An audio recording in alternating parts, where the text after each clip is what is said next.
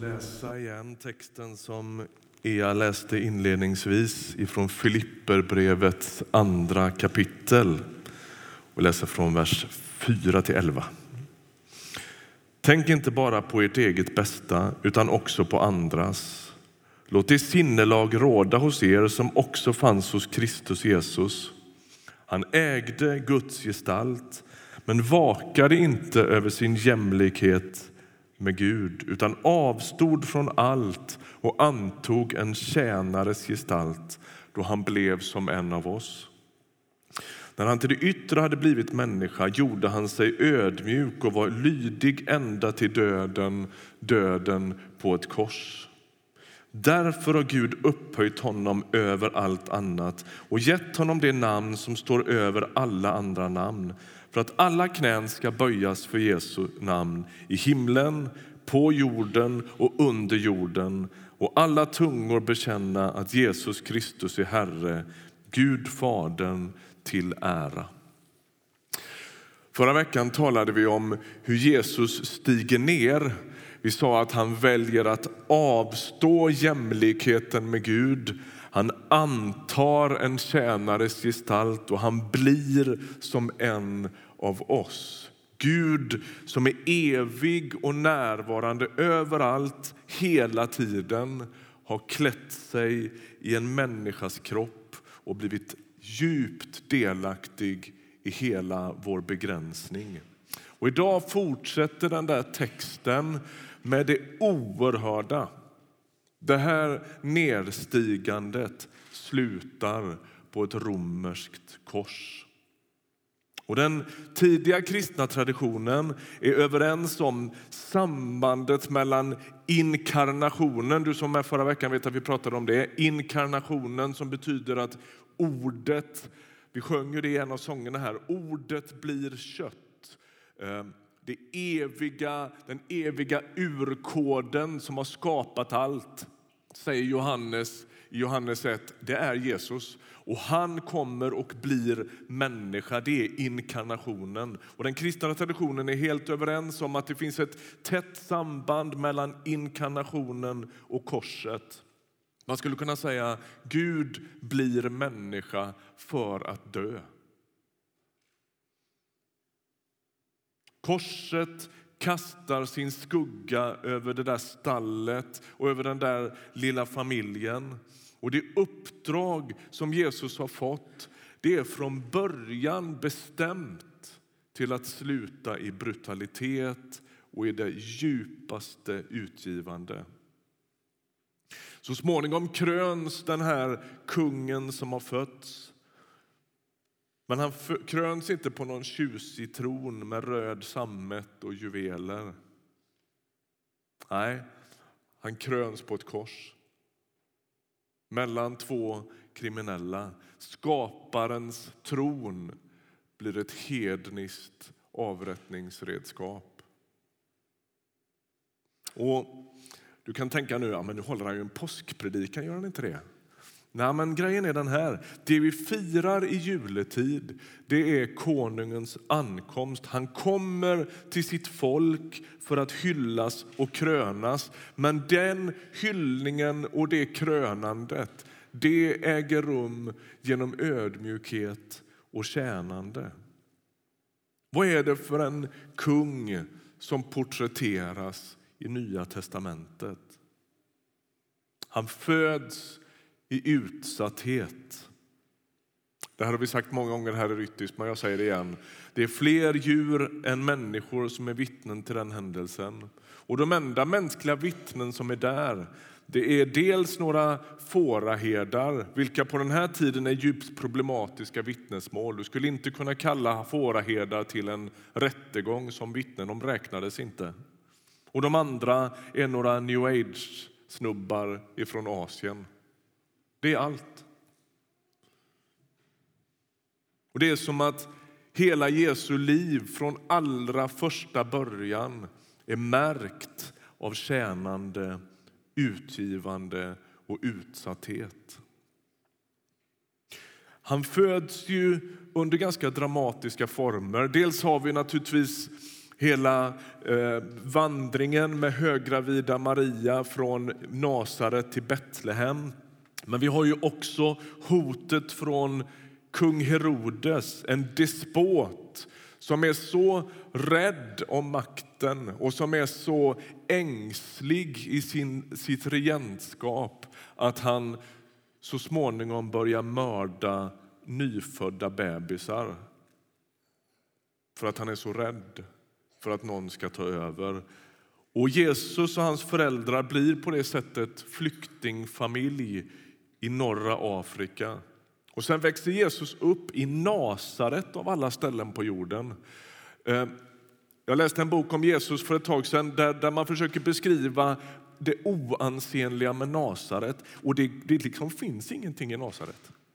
Det är en avkrok, en håla i det romerska riket. Det går inte att bo mer oansenligt än att bosätta sig i Nasaret. Där växer Jesus upp. Är du med på att redan från början så finns frågan om makt med? Jesus föds och de här stjärntydarna de, får för, eller de liksom anar och läser av det där att det finns en ny kung på arenan. Och Herodes han använder det enda språk han kan, nämligen våld, brutalitet och terror. Så mördar han barn för att komma åt den nyfödde kungen. Men den nyfödde kungen funkar ju inte överhuvudtaget på den arenan. Långt senare, inför Pontius Pilatus, så uppstår på sätt och vis samma märkliga maktfråga. Vem är det som egentligen har makt? Pilatus sitter på sin tribun och han sitter ju där med hela det romerska riket i ryggen. Är ni med på hur tungt det är.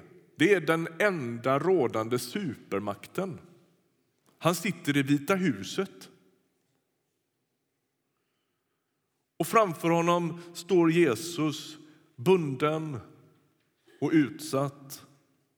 Men frågan är, vem är fri och vem har egentligen makt?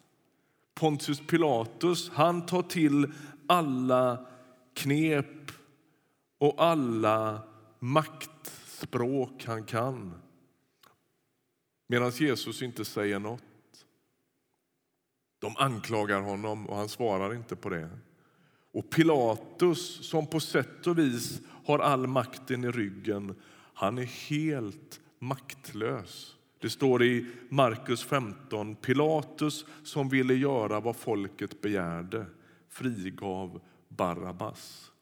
Och Det är som att gång på gång så målas de här scenerna upp som man bör läsa i, i, med maktens lins. Liksom. Vem har den reella makten? Är det Herodes med sitt våld och sin terror eller är det den utsatta bebisen? Är det Pilatus med romerska riket i ryggen och med hur mycket resurser som helst? Eller är det den bundne, tyste rabbin? Vem har egentligen makten? Grejen är den här. Nu kommer den där meningen du ska komma ihåg. Ledarskapet, både det judiska och det romerska, vinner men de förlorar genom att vinna. Jesus förlorar, men han vinner genom att förlora. Det är så bakvänt.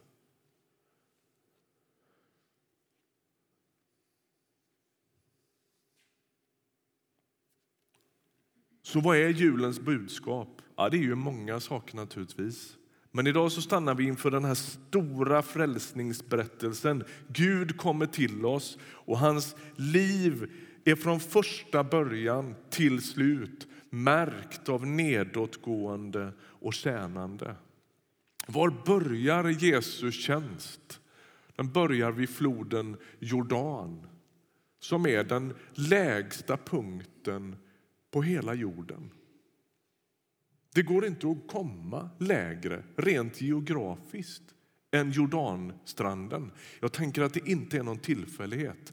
Det är som att all mänsklig smärta, all, varenda inbördeskrig, varenda svältkatastrof, varenda flyktingläger, varenda dödsfall, varenda skilsmässa, varenda tungt besked, varenda sjukdomssituation uppe på US. Vad för mörker och elände och ohanterlighet som världen än har skådat, så är han under. Lägg ut allt det där över världen och så titta under. Så hittar du Jesus. Han är alltid under. Han kommer som en tjänare längst ner under allt. Det är som att den här Filipperbrevstexten är som ett enda stor liksom, nedåtgående borr. Liksom. Han borrar sig ner i världens djupaste mörker och tänker, här föds jag. Det börjar så där och sen fortsätter det på samma sätt genom hela hans liv. Men det avslutas inte med ett misslyckande utan med en kröning.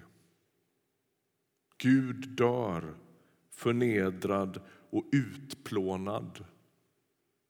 Och skandalen är ett faktum. Paulus han kallar ju evangeliet om Jesus för en skandalon.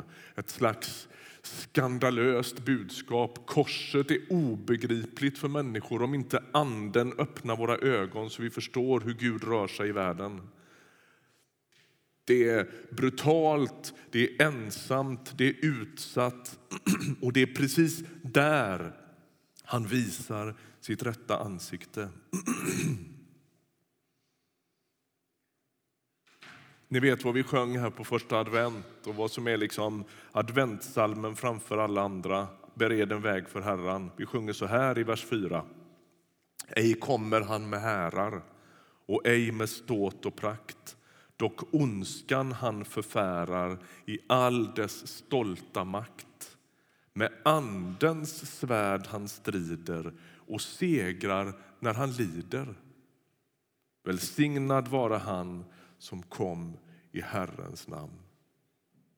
Är ni med? Han segrar när han lider. Han slåss inte mot ondskan med ondskans medel utan han till och med när han besegrar ondskan så visar han på djupet vem han är. Så vad är det Paulus vill säga i Filipperbrevet 2? Ja, den här texten handlar egentligen, om vi läser den i lite större sammanhang, om relationer. Sätt andra människor högre än er själva. Var fria från självhävdelse. Var ödmjuka. Tänk inte bara på ert eget bästa, utan på andras. Det är som att Jesus inte är ödmjuk för att vi ska slippa. Jesus tar inte tjänarrollen i vårt ställe. Nej, det är som att han kodar in sin egen personlighet i världshistorien och berättar hur makt utövas. Så här går det till. Ödmjukhetens konung tjänar och ödmjukar sig tills han dör.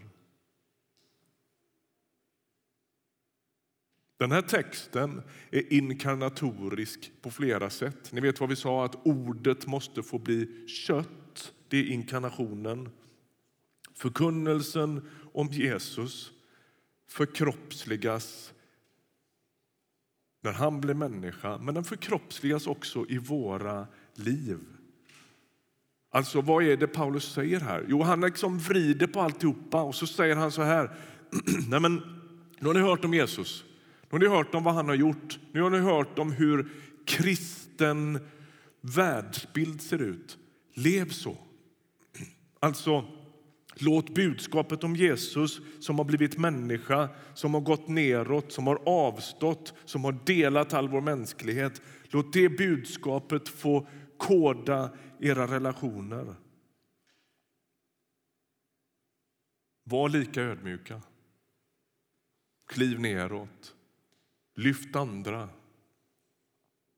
Se inte bara till ert eget. Låt det sinnelag råda hos er som också fanns hos Kristus Jesus. Det är som att det finns en rungande kallelse. Följ mig i hela den här berättelsen. Rom tror sig utöva den yttersta makten genom att döma någon till döden på värsta tänkbara sätt. Men den stora maktdemonstrationen, den står Jesus för. Här finns inga vanliga attribut som kännetecknar en kung. Det finns ingen världslig makt, här finns inga rikedomar, här finns inget inflytande. Den krossade, torterade, döende mannen som kröns på ett kors erbjuder förbarmande och hopp. Det är vad han erbjuder.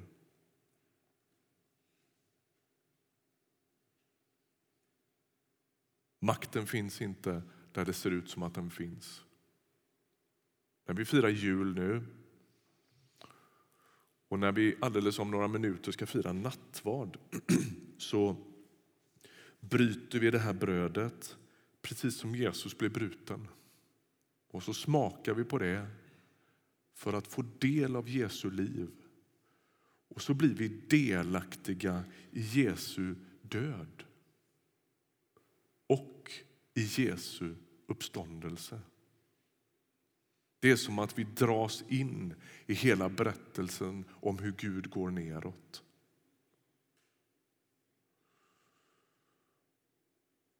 Och kom ihåg då, då har vi lite ett mindset av att amen, då, då, då, det är så bra att han har gjort det för då slipper ju vi.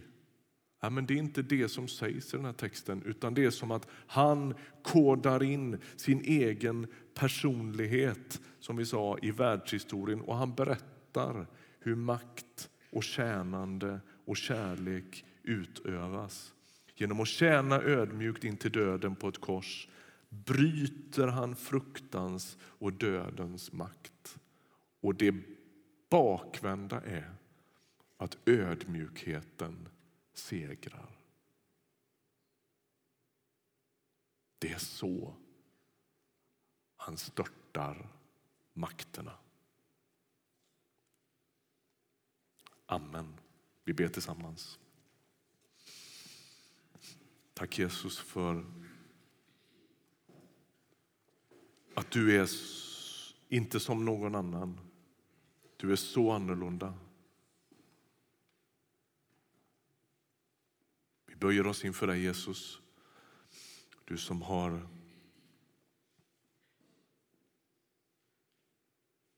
besegrat allt mörker. Du som har vänt världens öde i hopp, ljus, liv och seger. Tack för att du har brutit dödens makt. Tack för att du har klivit in och delat all vår mänsklighet, all vår utsatthet, all vår hopplöshet och kommit med en hoppets stråle rakt in i världen, rakt in i våra liv.